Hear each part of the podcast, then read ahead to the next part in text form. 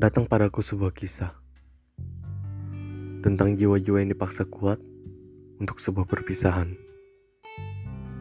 tentang menyambut kedatangan dan menilik kepergian.